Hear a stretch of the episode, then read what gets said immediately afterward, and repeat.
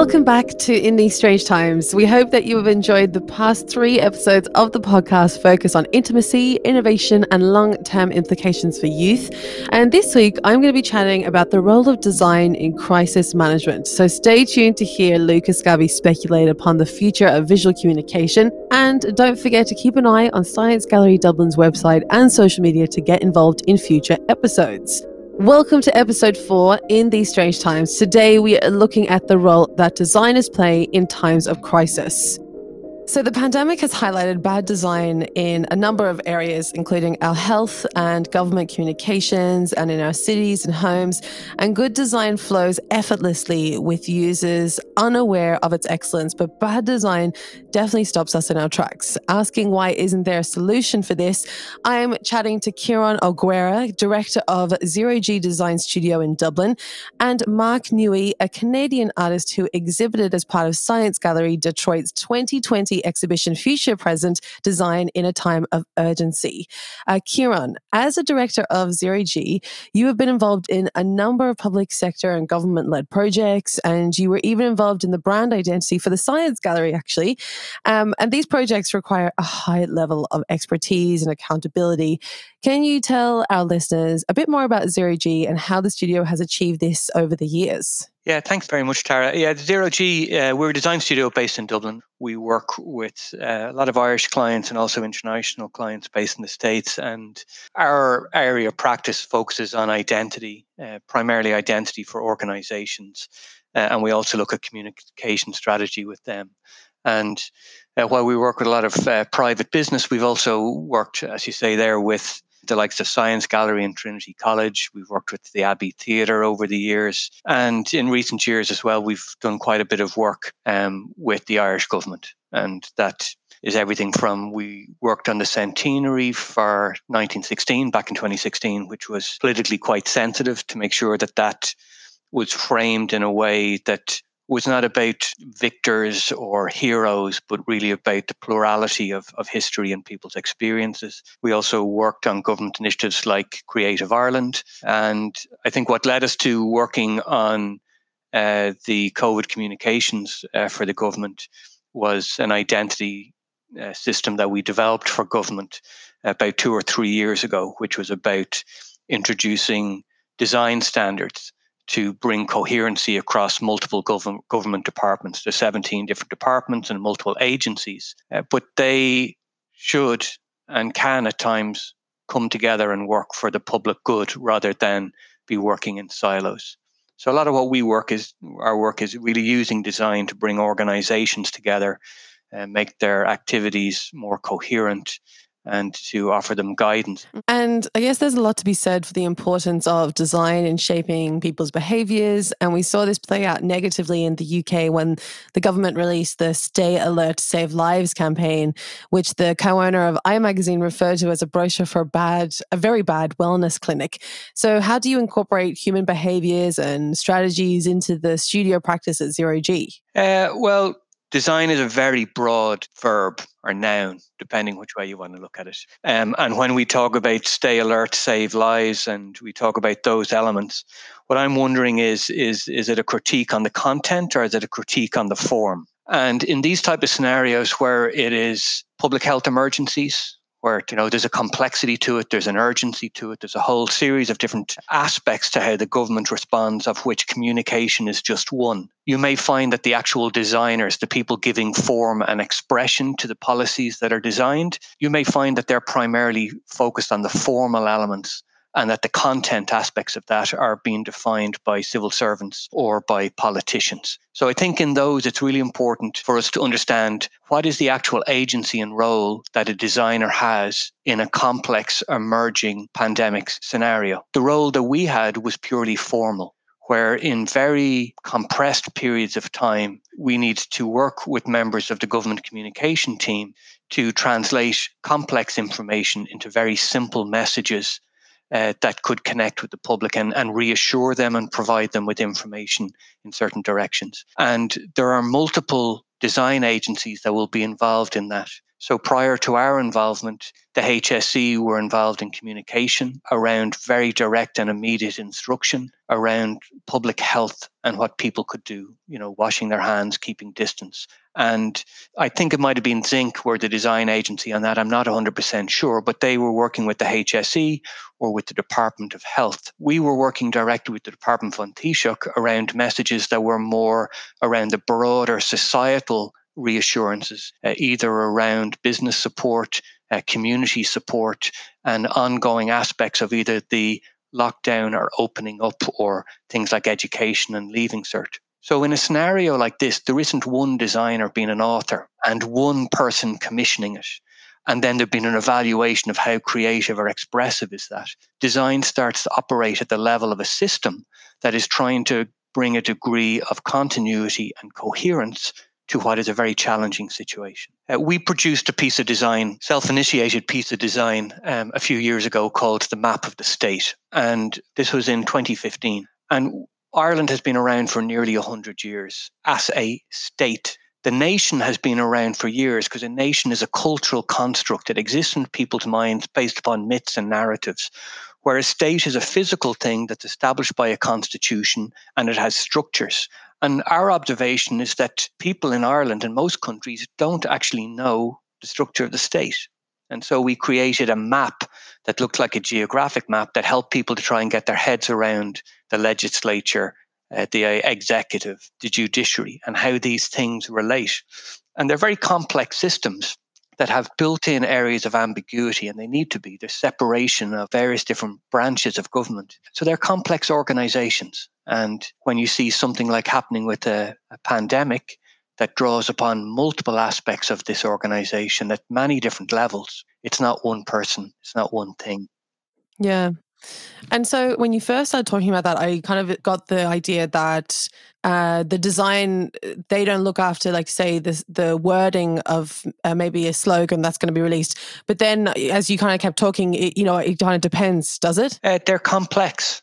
It's a complex scenario. It's very interesting to look around the world at the dynamics of the narrative. But you look at, say, Sweden, and there's some very interesting things written about Sweden uh, and how Sweden sees itself as a society and the Swedish model and the sense of the belief in the people and the sense of how they come together. And that was reflected in an approach to the pandemic that was seen to be very different to the UK and Ireland and other countries who were shutting down and where the state was saying, okay, this is what we're doing in order to protect ourselves. Whereas the Swedish state was saying, well, we don't need to impose that because we know our people will always make the right decision. And that narrative played out very successfully. And countries like Ireland were looking on nervously, wondering, God, are we doing the wrong thing? And then history starts to play out that, well, actually, the Swedish model and that approach is not actually. Uh, maybe what they thought it might be. And reputationally, you get this shift in terms of the degree of authority that the citizens afford the people in power, because it's a balance, unless you're in an authoritarian country like China. And therefore, the communications are about trying to modulate this appropriate degree of authority. You are looking to us for clarity and assurance. And that needs to be balanced with the right level of empathy, which is we care and we know that this has real human impact. And so, how you balance that will shift depending on the mood uh, of, of the population and upon the, the, the degree of certainty and clarity that the people making the decisions have. So, if you look at the press ads over the course of the last 12 years or 12 months, and you say how much yellow ink is being used to represent these are immediate health based instructions, and how much might be white or green or other colors, you're starting to see an ebb and flow of the ongoing discussion and debate that's taking place as regards is it about economy and society? Is it about health? Is it about what? And what we see is that it is never just one thing, it's an evolving situation. And how you communicate is reflecting that. Mm, for sure. Wow. Um, and Mark, going over to you. Um, I imagine the situation in. Are you in Ontario at the moment? Yes, uh, Windsor, Ontario, which is just across from Detroit, Michigan. And uh, it's quite different to Ireland and the UK. Um, a lot of our listeners are based here in Ireland, so I would be interested to hear how the government has approached the situation over there. The uh, I think like most governments in the beginning, there was a lot of uh, hesitancy and kind of like uncertainty, like trying to figure out what was actually going on. Canada is kind of a special country in the sense that our population is tiny and our geography is vast. So there's a kind of a different attitude, I think. And also in, in Canada, you've got uh, four or five big cities like Toronto, GTA maybe has 7 million. That's the biggest. And there's maybe one or two Vancouver, Calgary, Montreal, that are you know two million or something like that. Uh, so it's not a very big country. Um, when I when I go back and I think about, I wasn't involved directly in the uh, in the way Kieran was with the the kind of the design response to the the pandemic here. I was I'm more of an observer. Um, I would say that uh, in Ontario has a very conservative government. They just sort of like went behind the wall, uh, and sort of uh, that's the way I felt anyway as a um, citizen. On the federal level, the the, the government um, was actually really generous. They went for this near universal basic income solution, which was super helpful, I think, and uh, really compelling uh, case use to see how how that type of policy unfolds. So the Canadian federal government uh, gave a quite a I would say generous sort of COVID recovery benefit, like a form of unemployment assistance uh, to people that um, was pretty broad. It kind of smoothed smoothed over the situation nationally and then the provinces were sort of like left to, to handle. And for the most part i feel as though they've kind of dropped the ball in the sense that there's like there I, like i said canada's pretty big so it's spread out. So there's not really a sense of urgency for getting vaccines to people at this point. Like i'm 48 i'm scheduled to get my vaccine in august. In terms of responses it's, basically kind of like everyone kind of hang back and we'll, we'll, we'll give you some money in the meantime but and then the the graphic design response, I think uh, what's interesting is I can I can relate to what Kieran was saying as far as like uh, uh, looking at the media environment and seeing what's coming out and uh, coming and going in terms of you know how the government is explaining the pandemic to the people in Canada and the United States. From observation, it's been very kind of inadequate. I feel as though in general, design culture in North America is quite lacking. Like we don't have a we don't have the same approach or sense or appreciation of the design in general, I think that say you get in Europe. It's a very broad statement, but I think overall, if you go outside of the main centers in North America, like you'd be hard pressed to find. It's mostly like box stores and uh, like a vinyl LED b- backlit signs everywhere. So, um, in terms of COVID response in Canada, I think it's it's been more like a we'll just sort of like use our size, use the fact that people can separate, just sort of like wait it out. Uh, I, I, haven't seen very aggressive sort of campaigns of information campaigns. And the thing that kieran was describing earlier about the, the complex system uh, of like like just the amount of information the amount of people involved in making the decisions i think is like uh so it seems to be like the the, the center this kind of the central problem for the designers. Like uh how, how do you how do you make sense of all this new information information that we don't even have yet? And how do you you know uh keep people sort of like on the kind of calm side of worried, you know. Yeah, it's that it's that tonal piece, Mark. I think that you're touching on is the difficult yeah. thing. It's it's getting that right tonality because on one hand, people are looking for the reassurance, as I was saying, of authority, and what's very interesting actually in terms of one of the things that we're interested in is the relationship between the citizen and the state.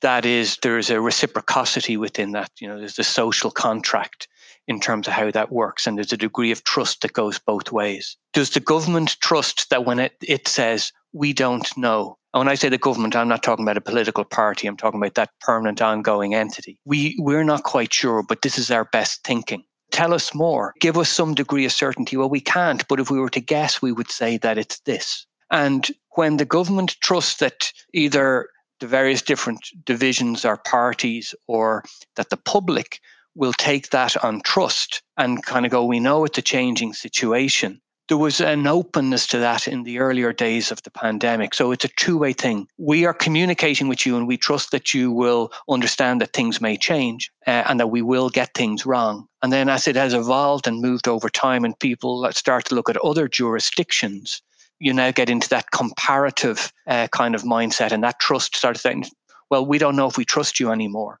because other people are doing other things and they seem more certain than you seem. And that then causes the person who's sending out the information to maybe communicate less often with less transparency. And so there's always this tension of trying to maintain trust on both sides. Do you trust the receiver just as much as do you trust the sender? And I think uh, when organizations are in positions of authority, they can be very nervous about losing that perception. And that's the, that's the line you're trying to walk.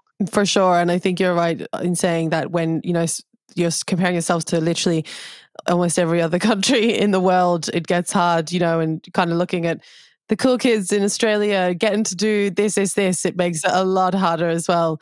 Um, but going back to yourself, Mark, your work is entirely devoted to storytelling and communication. And as part of your exhibit in the Science Gallery in Detroit, you used a design methodology called Future Parfait. Is it Parfait or Parfait? Yeah, Parfait. Future Parfait. So, what exactly is that? Tell me, and why is it important for society? Uh, Future Parfait is, I guess, okay, like a speculative design slash world building project. So, uh, in a nutshell, it's kind of like uh, if you were to be kind of ap- like radically optimistic and kind of survey the planet for all of our best solutions to like our hardest problems, and then try to assemble a culture from that, what would that look like? So that's what Future Parfait is kind of a response. It was definitely a response. Say like um, I went through a period, say like in the early 2000s, where it was like apocalypse time. It was like Y2K, bird flu, um, you know, we got SARS in Toronto. It's just like, you know, the, like the the globalization is happening, so you know, apocalypses are happening faster. So I got in this sort of loop of like, oh my god, all this stuff, um, what's going on? And then um, got out of it by reading the other side. Um, there was this one podcast by the Long Now Foundation, Paul Hawken. So he and in that podcast, uh, it's called The Great Transformation. He just he just kind of catalogs all of the kind of NGO activity, all the nonprofit activity, all the kind of do-gooders in the world, and uh, the numbers are astounding.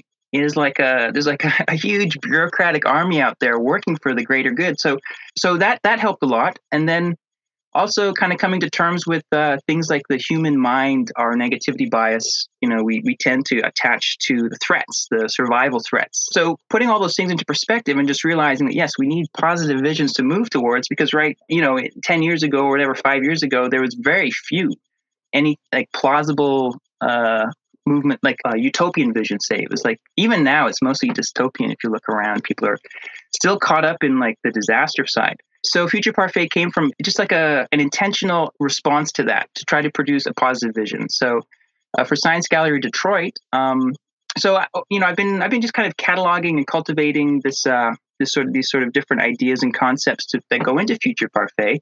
For the Science Gallery Detroit, I kind of proposed like a, a, a mega city in the Detroit region. I, I, mean, I could go into the ideas. It's just it's, it's kind of like there's a lot to it, but uh, uh, but in terms of this, uh, what we're talking about now, in terms of communication and design, um, I, am a graphic. I start. I kind of I went to school for architecture, and uh, but I kind of went became a cartoonist. So my um, my kind of preferred mode of communication is sequential images, drawing.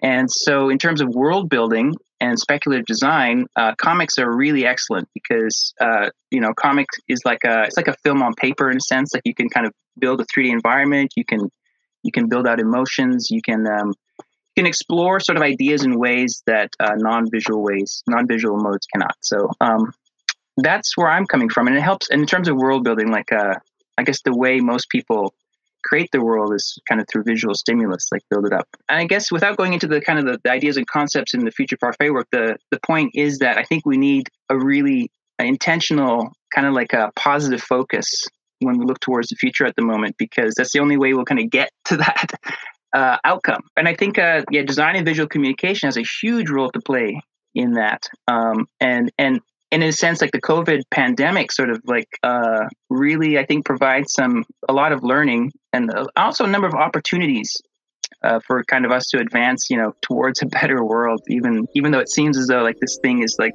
you know everything's coming apart at the moment. We'll take a short break, but we'll be back right after the future cast with Lucas Garvey to chat about what exactly makes good design. Welcome to the audio guided tour of the COVID 19 Memorial Museum.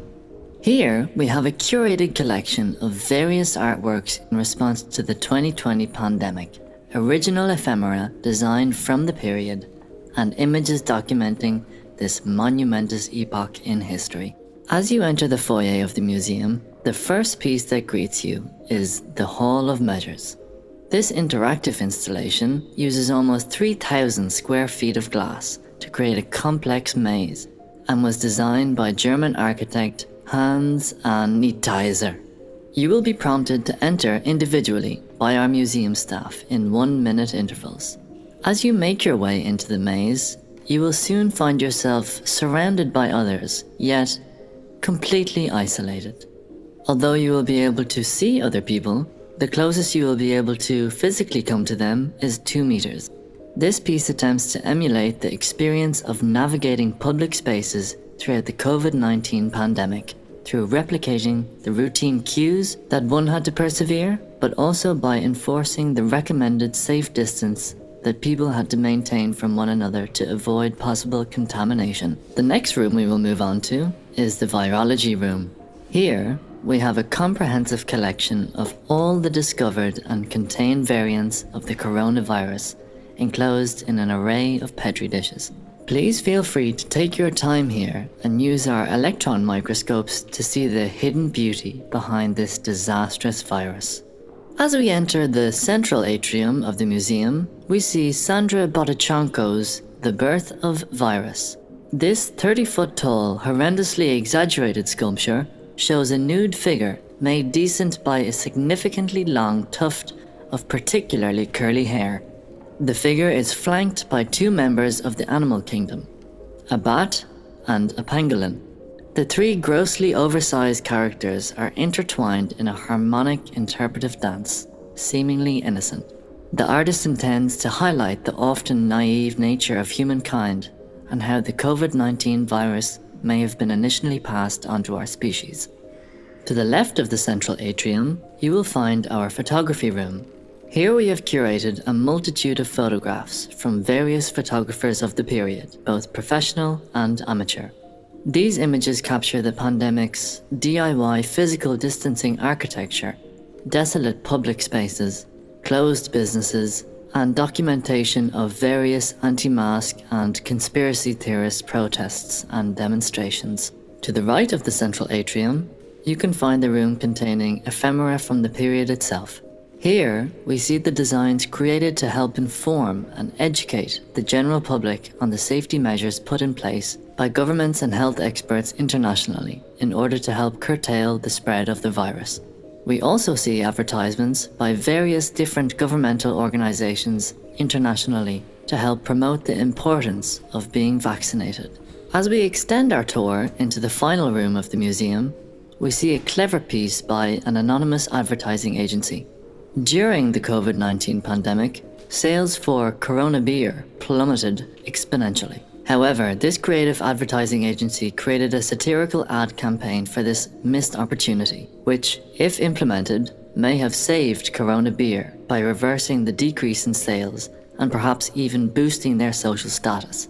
The ad itself depicts an image of a bottle of Corona beer with the slogan, Ignore your subconscious association we're still a great beer. And on that note, our tour has unfortunately come to an end. If you continue through the back room, you will find our gift shop, where you can purchase an assortment of COVID 19 t shirts, key rings, and fridge magnets. We hope you enjoyed your visit to the COVID 19 Memorial Museum. Now we're coming into part two, and I'll put this out to both of you. But um, what is your key to achieving good design? And I guess what examples of good design have stuck with you over the years? We'll start with yourself, Kieran. I mean, the thing is, design design operates at so many different levels.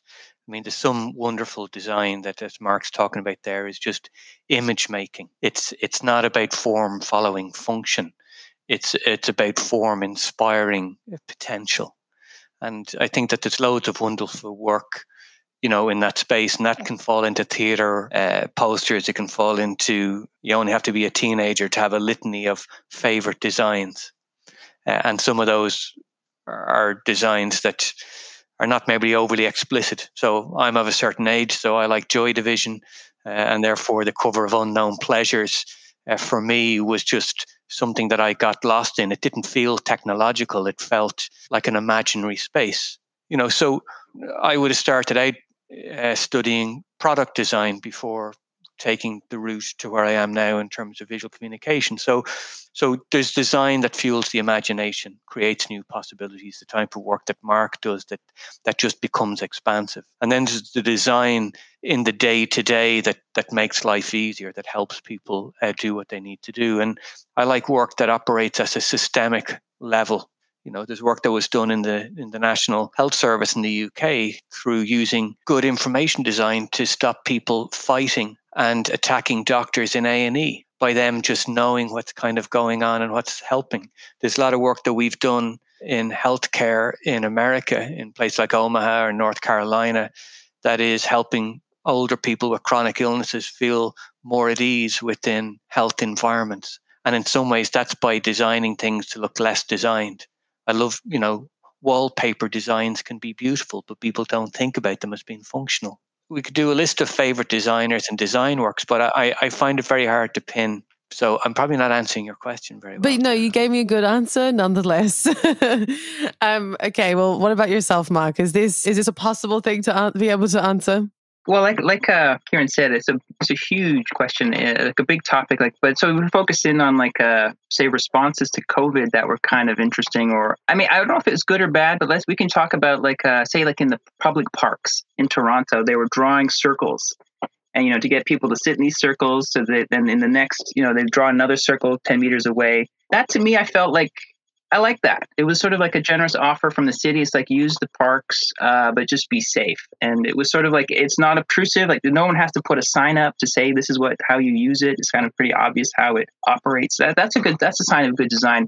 Like in the in your, in your introduction, you kind of said uh, it should be invisible until you need it. In a way, like I think that's how if you can category design, um, that's one that would be one kind of uh, way of defining good design you don't see it until you need it. And then when you need it, it's right there and you don't have to think about using it too much. I think uh, I was really appreciated when I don't have to, I don't know the website, but I do know like in in America, uh, in the U.S., they didn't have a national COVID kind of dashboard. Uh, so there's actually a couple of private uh, academics and researchers made their own dashboard for the whole country. I thought that was um, in terms of design and COVID. I think that was a really a, like a great response. Like you know, private individuals for the uh, working for the public good, trying to spread uh, information that people can trust. So that's also, I think, maybe a good uh, example of a design response in the pandemic that I think was effective and like could you could use a lot more of that. I think even like with for Kieran, like I feel like I feel like uh, yeah, the communicate like the government should have its own communication branch. Like you know, it's kind of weird that it doesn't. Like it, there should almost be like they should they should prioritize communication. It's it's something that uh, is really really difficult because public communication and political spin in many people's minds are seen as this are they seen fairly or unfairly as the same thing. Yeah. You know, so what we were very proud of is is the identity system that came in across government. What's interesting in terms of what the pandemic is is throwing up in a way is perceptions of value between the state and private. A few years ago, people were saying that anything to do with the state is backward and irrelevant, and we need to be all like private companies like Google and actually, the narrative has shifted about where people are really understanding actually that they are citizens within a system that, uh, when you engage with it properly, can have a degree of accountability and transparency. And I love, you know, as you're talking there, Mark, about the public parks, you know, they're civic public amenities. And in Ireland, because of the lockdown restrictions, people are really embracing that. And actually, the design of all these wonderful playgrounds and spaces that before might have been semi neglected are now totally embraced and loved. Uh, one of the things that was being done in some ways in the early days of pandemic when you see the, the apocalyptic films, it's that people start hoarding, get guns, and shoot their neighbors to protect their territory. Where people had this opportunity to look in on neighbors that they maybe hadn't spoken to before, to go and collect shopping and to do things, and to be able to really feel like a citizen in a country that needed them. Um, and what's going to be really interesting is, is there was resistance to introducing a government identity system, which all it was was consistency of typography, clarity of information, those kinds of things. Whereas we see private companies co opting the look of government material in order to assume a degree of trust. So there's some interesting kind of dynamics taking place between uh, what people look to. You know, a few years ago, people thought, well, I trust stuff on Facebook because it's authentic, because it's individuals. Whereas at the start of the, the pandemic, people were looking to government to try and filter out the news from the noise. Mm. And I guess while we're with you, Kieran, how does good design impact society and overall well-being of citizens? I'm sure, like we have, you know, definitely touched on this already in what you've been chatting about. But yeah, I mean, it's a curious one. Uh, when I was starting out in design, I went to work in Holland because I was very interested in the relationship between society and design. And you know, Holland is a country that wouldn't exist if they didn't have design in the form of engineering. They'd all be drowned because it's all under, you know, sea level. And also, it's the inverse of how Mark is describing Canada. They have three times the population of Ireland compressed into, you know, a lot smaller size. And therefore, design is used as a as a form of, you could say, social lubricant in a sense, in that it's about the efficiency and the delivery but uh, there's a very thin line between design as like they've the best uh, looking uh, police vehicles in the world the way they're designed. They've got you know they invest a lot in design in terms of government services service design not just the look and feel. I think that there's an element there where the role that it plays it needs to focus on the interaction rather than the appearance. And i think that you know there's various different models of design and in the early stages, commissioners of design only care about how something looks. What was very interesting about working in Holland is it started to move into aspects of service design. Uh, gov.uk, if I was to, to point an example of really good public service design, gov.uk in England is an excellent piece of very complex online service delivery between government and citizens. So I think it's about how it makes life easier. And part of the difficulty is, is that in less mature design environments, it's just associated with advertising and spin and promotion. So it's about how the actual system matures to understand that it's more than just a veneer. And what do you think, Mark? Um, well, I would like to agree with Kieran in that uh, separating kind of design from marketing is really important. Like that capitalist impulse is totally manipulative and kind of exploitive in a lot of ways. So um, separating those two is important. And then um, yeah, I think what, what he was saying about uh, the Netherlands and their approach to design and how that uh, design kind of went right into the how the society organized itself, even how it sort of maintained itself physically. I think, like I was saying, if I were to make a comparison between, uh, say, even Ireland, the Netherlands, and then to Canada, um, we don't really have that. I like in terms of like I was saying, the design design culture here is sort of like people aren't educated enough to really. I'm sorry, this is a real terrible generalization, but it's like uh, folks don't really know like uh, what good architecture is in general. Like it's just not part of our cultural education. I think in Europe, especially in Italy, I know it's like it's right in. It's like you learn that from the get go. How can design benefit society? I think. Um, but what Kieran was saying about thinking about how the government interacts with the people is and how, how to how to kind of make that relationship more fluid. Yeah, I, I can't say from experience that Canada does have excellent bureaucracy.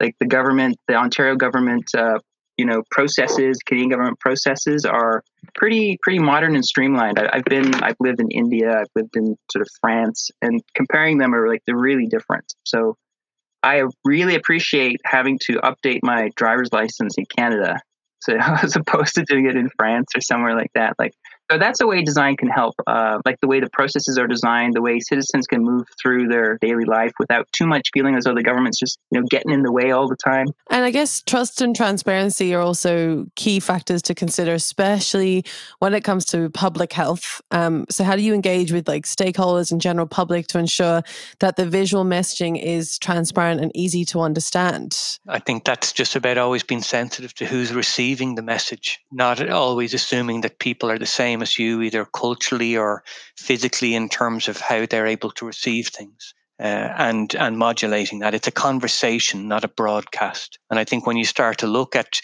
information and communication design as being a conversation which it is more within the digital realm where it's more immediate we think of it less that way in more traditional media. But once you start to think about that you can only have a good conversation when you're listening. And I think it's about having those elements and it's as mark's saying it's trying to separate out design from marketing activity. And and i think that that's a very difficult one. Sometimes if if you're communicating and people are getting the message that you want them to hear there'll be some people who might not be happy that that's being received well. Uh, and that's the nature of democratic discourse and different points of view. And just assuming people know what you're talking about already. Yeah. And it's context, context, context, listen, listen, listen. And I guess on that note, creative storytelling acts as a driver for movements like the jumper that was worn on people throughout Ireland in the lead up to the referendum to repeal the eighth, to even the use of the black squares on Instagram to support Black Lives Matter.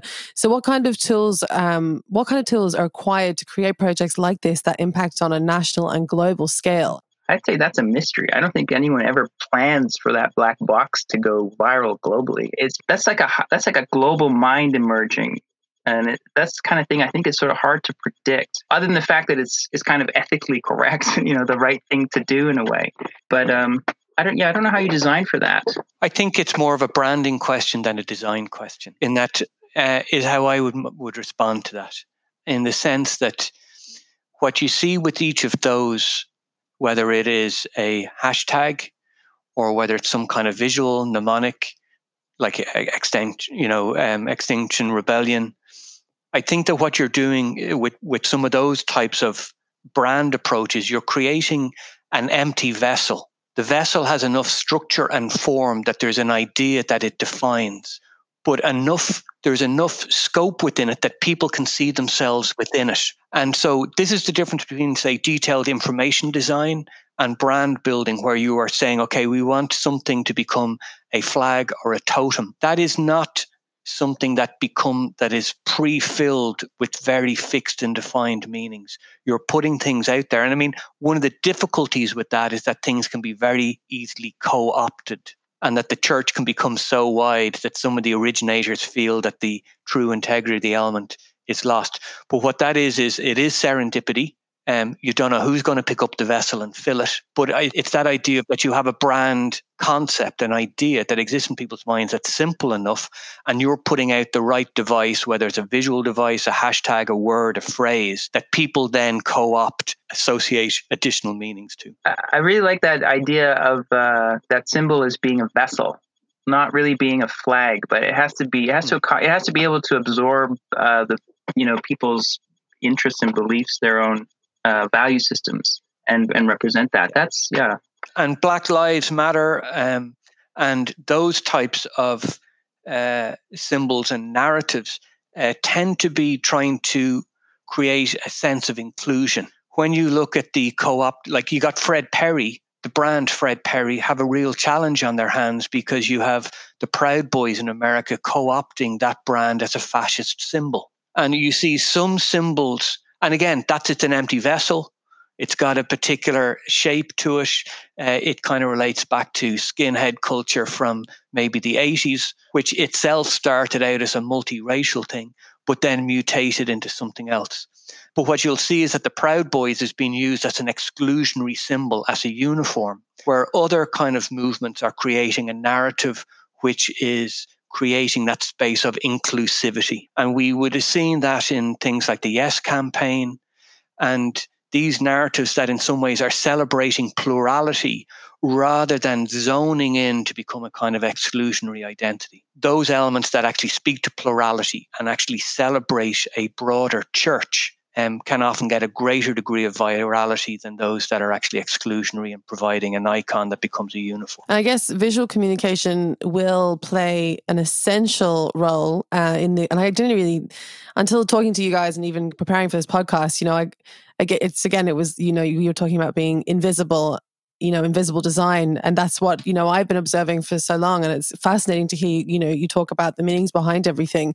But like i said visual communication will play an essential role in the coming year obviously with uh, you know restrictions beginning to ease. Do you have any suggestions for effectively using design in the safe transition back to society Mark? I think the most important thing right now for people to know is just sort of like a uh, kind of how to behave in the next two years, in next year, next 12 months, say. Like as people get vaccinated, as things open up, like I feel as though keeping up public education about how, uh, you know, just your behavior and uh, and and keeping up with um, it's almost like viruses, viral, you know, pandemic best practices. But in, in terms of the bigger picture of opening up in general, is uh, I'm not sure. i Do you have any? Are you working on anything, Kieran, right now? Like, oh well, I, I think I think what's really interesting, actually, um, in terms of the way in which the Science Gallery have curated this talk, Mark, with yourself and myself, is I'm on the call because I do information graphics, which is all typographic for the government. And that is about providing a degree of instruction in the main part. And what it was lovely listening to you at the start of this podcast talking about what you do is in terms of imagined futures and the way in which sequential art and image making actually starts to give us a sense of reshaping the future. Now, we're talking about this pandemic as being a once in a lifetime moment that will have a similar kind of rupture to World War One or World War Two. And we saw an emergence of a sense of a utopian ideal after World War One. And that requires people to imagine that.